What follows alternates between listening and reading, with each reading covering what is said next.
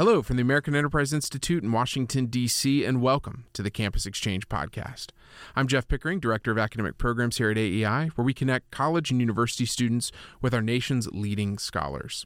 Today's episode features a conversation between AEI's Zach Cooper and Collegiate Network member Nathan Lee of Baylor University.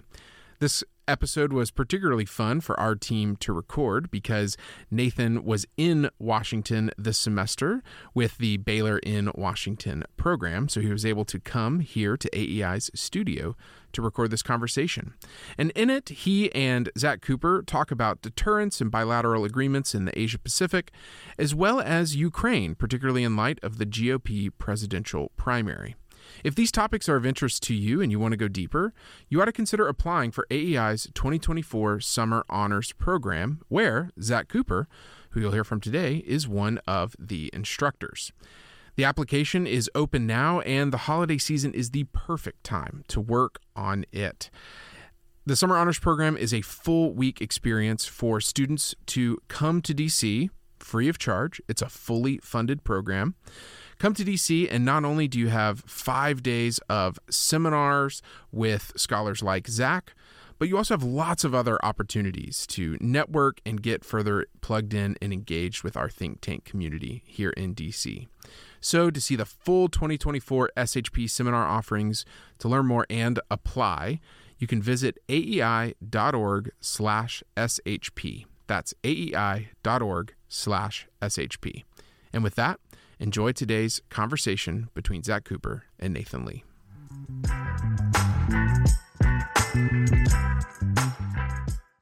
Thank you, Jeff. My name is Nathan Lee, and I'm a junior at Baylor University studying political science.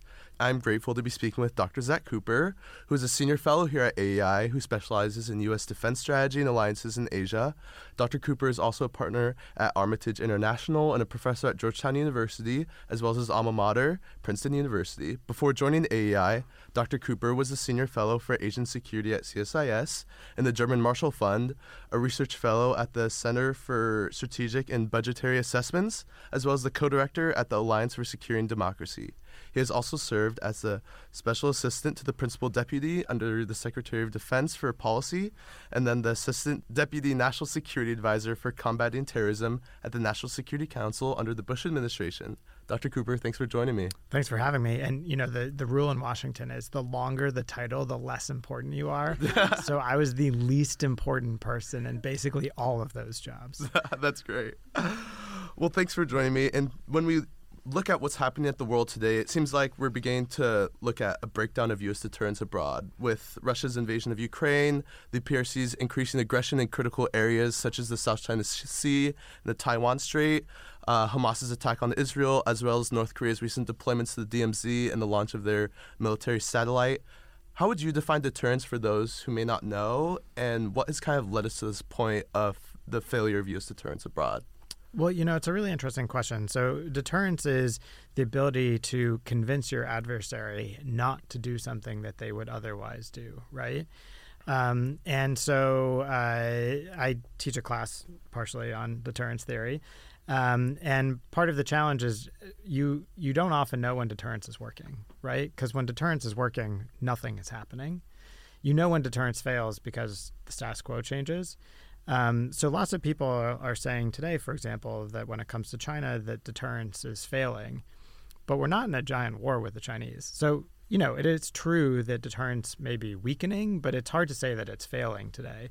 There's certainly some areas, and, and you mentioned um, the South China Sea. There's a Filipino ship grounded at Second Thomas Shoal in the South China Sea, which the Chinese are putting more and more pressure on. And so that's an area where I think deterrence is weakening. Certainly questions about whether deterrence is as strong as it needs to be around Taiwan. But for the moment, my view would be that deterrence is holding. Doesn't mean that we should be confident that it'll hold in the future, but I think for today it's holding. Yeah, and what are kind of the next steps that you envision the U.S. should take to step up our level of deterrence to kind of deter this kind of aggressive behavior that we've been seeing while also balancing the act of avoiding any possible escalation? Well, it's tough. There's, in my view, uh, you can't usually deter without taking some risk of escalation. Um, and so this is this is basically the balance that Washington needs to find. Um, if we don't take some stronger measures to bolster our defense capability, to work more closely with key allies and partners, to put more of our forces at risk in the region, then our main adversaries, including China, are going to watch that and they will be more emboldened to take more risk themselves. Uh, unfortunately, if we do all of those things, it does increase the risk of escalation. And so, uh, you know, there's sort of two models of deterrence. There's one which is classically called the spiral model, where you do more things to deter, and then the other side thinks that those are aggressive, and then you interpret their moves as aggressive, and you end up in a spiral uh, where things get worse and worse. And then the other model is that you do some deterrence measures, and actually that calms things down because it convinces your adversary not to act. I think the reality is is really somewhere in between those two. Right. Have you been kind of seeing us experience that kind of spiral that you were talking about? Because the U.S. has been doing a lot with the Trilateral Alliance with South Korea and Japan mm-hmm. and the Philippines. But now we've kind of seen the authoritarian regimes kind of banding together, like the PRC, Russia, and North Korea, having a lot of more trilateral relations. Do you kind of see that as a spiral? Yeah, I think the most clear example of a spiral is probably in the Taiwan Strait where you know the United States is doing things that we think are going to stabilize the military balance in the Taiwan Strait. Um, the Chinese clearly believe that those things are undermining stability. Um, I don't believe they're right, but that's their perception. And so you end up in a situation where both sides are taking actions that they think are defensive, that the other side views as partially offensive, and it, it I think that is the place that looks most like a security spiral that's very hard to manage. Um, and some of this, ideally, you can do by talking more clearly with each other about what you're doing and why. And that's part of what the Biden team was trying to do when they met with Xi Jinping in San Francisco a few weeks ago. But I think at the end of the day, that that is pretty clearly a security spiral that's been going on for a while, and it's probably going to continue for a while. Yeah, and we've kind of been seeing the EU and NATO becoming a lot closer with Indo Pacific allies, especially due to North Korea and Russia feeling each other's escalatory militaries, such as North Korea providing armament support to Russia's invasion of Ukraine, and Russia fueling uh, North Korea's satellite launches. Do you see that as leading to the possibility of an emergence of a security agreement between those two, or do you kind of see that uh, flattening out a little bit? You know, th- there's a big debate in the expert community on China and Russia about how China and Russia are going to operate together going forward. And I think if you'd asked this question a year and a half ago, a lot of people would have said, well, look, the Chinese don't really have that much interest in backing the Russians, and maybe they'll peel themselves away a little bit from Russia uh, if the war in Ukraine continues. Actually, what we've seen is I think it's clear now that Xi Jinping if he was going to identify one world leader who he feels particularly close to, it's Vladimir Putin. And and I think he actually looks up to Putin because there's a lot of work on on Xi Jinping that suggests that actually he thinks that the main failure of maybe even the second half of the 20th century was the fall of the Soviet Union and the inability of Soviet leaders to stand up firmly for the communist uh, regime. And uh, I think he looks at Vladimir Putin and he thinks, hey, Putin's basically standing up for Russia, trying to bring back, you know, frankly, a dictatorship there. Um, and he he's personally close. So my guess is that we're going to see Russia and China just get closer and closer, which is going to force Europeans to work more closely with the U.S. and with Asian countries uh, to try and push back. But you know, the two challenges, in my view, are they're very different, but they're increasingly connected, given how close Moscow and Beijing have become. Right, and kind of thinking about that close relationship between Moscow and Beijing. Uh, recently, we've seen a lot of GOP presidential candidates debate the idea of pulling support to Ukraine. How what would be the effect on U.S. credibility for both our Asian allies and adversaries if we were to withdraw? Well, I think we should just ask our Asian allies what they think rather than guessing about what they should think. And having done this a bunch recently, I was just in Taiwan a couple of times, talked with the president of Taiwan about this specific issue. She's very clear.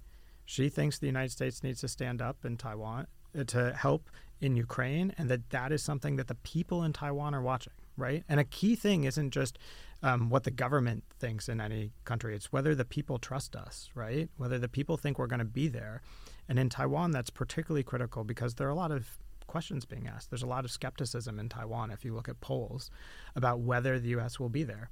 So my view is if the U.S. basically just cuts and runs and says to the Ukrainians, "Good luck with the Russians," um, I think it's pretty clear how Taiwanese are going to read that.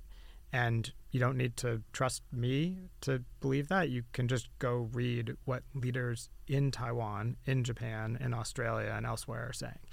Um, so, my view, as you can tell, is pretty strong on this, which is that if what you want is to bolster deterrence, um, you have to try and help Ukraine at the moment. Now, let me be clear if this were a story about the United States having tens or hundreds of thousands of troops fighting day after day in harm's way in Ukraine or in Israel, we would be having a different discussion. But this is a question about whether the U.S. is providing money from sup- from a supplemental. It's not even part of the main defense budget to go to Ukraine or or not.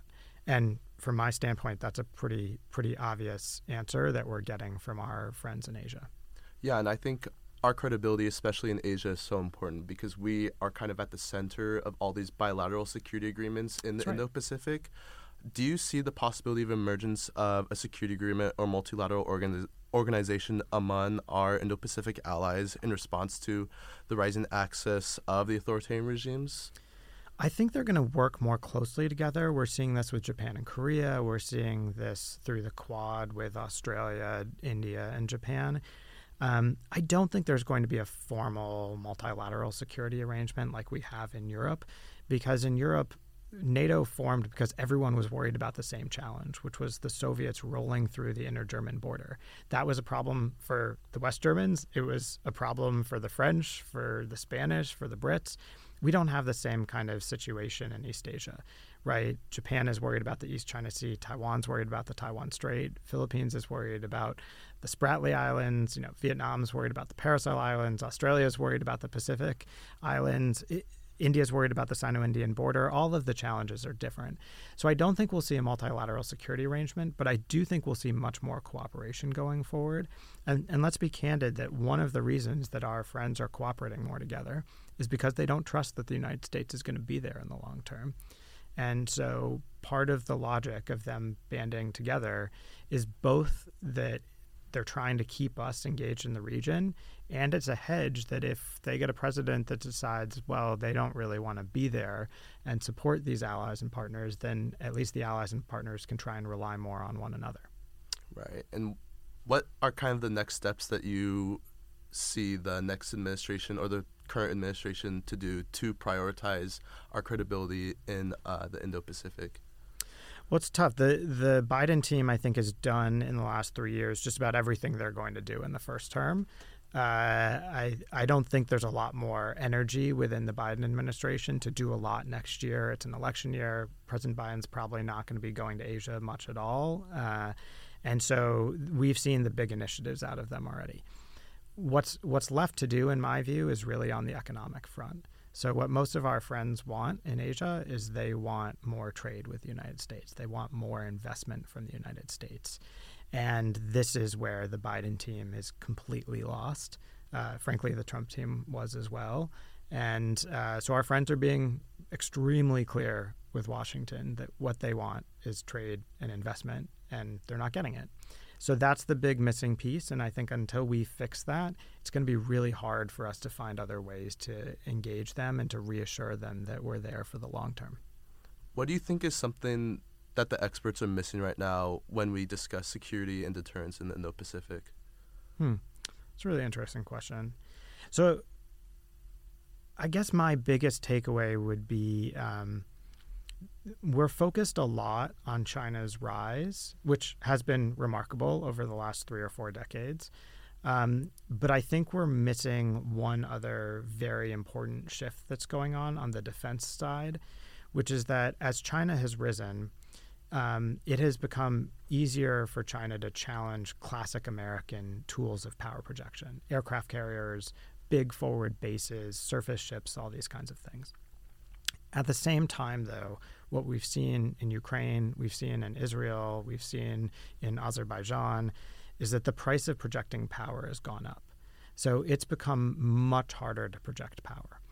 Um, it's it's not impossible. It's just more costly, right? This is unmanned systems, um, both at sea, undersea, in the air, uh, and then things like you know mines, loitering munitions. All, all of these innovations have made it harder to project power. What that means is that it's harder for the U.S. to project power, which is a downside. It makes it harder given that this is traditionally what we've done well. But the good part of this is actually, if China wants to change the status quo in East Asia using military force, it has to project power itself now. So we're seeing an inversion right now, which is that just as China is reaching the point where it's trying to build its own power projection capabilities, those exact capabilities, things like aircraft carriers and big surface ships and long range aircraft, are becoming more vulnerable than ever. And that gives the United States and our key allies and partners the ability to hold those assets at risk. So I think we we often focus so much on how fast China has risen and and all of its military modernization, and that's important. But we miss the second change that's occurring right now, which is just as momentous. And I think if the United States uses that second technological change wisely, we can neutralize a lot of the advantages that China has as this up and coming rising power. Yeah, and do you think export controls on critical areas and critical sectors such as semiconductors is a good way to be able to kind of hamper China's rise? So the question is whether the objective is, as you said, to hamper China's rise or to limit its military potential. I think it's pretty clear that there's broad support across the political spectrum in Washington to restrict technologies that are critical to China's military advances artificial intelligence, um, certain kinds of robotics, right? Um, advanced semiconductors that go into both of those. The the next step, though, of saying, okay, we're, we're going to hold back, let's say, semiconductor technology that's critical to commercial applications. That's where I think you see a lot of disagreement. We we just had, um, you know, a House leader, uh, Congressman McHenry, put out a letter a few days ago saying he doesn't want to restrict investment uh, into China. Uh, and certainly there are a lot of Democrats that agree with that. So I think you can make a really strong case for the national security limitations. I think the commercial limitations are much harder to make. They're not impossible, but my sense is there isn't the political support to do a lot of that yet. And for the final question, which we asked to all of our guests, what do you know now that you wish you knew when you were in college? Oh, a, a thousand things. um, you know, when I was in college, uh, probably the biggest thing that would have been impossible to predict going forward was um, I just assumed that if you were on one side of the aisle, you came into government every four or eight years, right? That's sort of how it had worked when I was in college, right? You'd, you know, you'd had uh, Bush and then hands over to Clinton for eight years, then hands back to Bush for eight years, and then you go to Obama for eight, right? And um, it never really occurred to me. I've now been in think tanks for the last 15 years. Uh, that there was a good chance that you know, depending on your political beliefs, that you might be out of government for quite so long. And I, you know, I think I got a little bit lucky to end up studying uh, a little bit more academically some of the the work that I do. So it's I, I like being outside of government and and I uh, enjoy it and and have a lot of uh, worthwhile things to do. But but that has really surprised me. Um, and and I think a lot of people that are my age didn't see that coming, especially folks on the conservative side. All right. Well, thank you so much, Dr. Cooper. All right. Thanks for having me.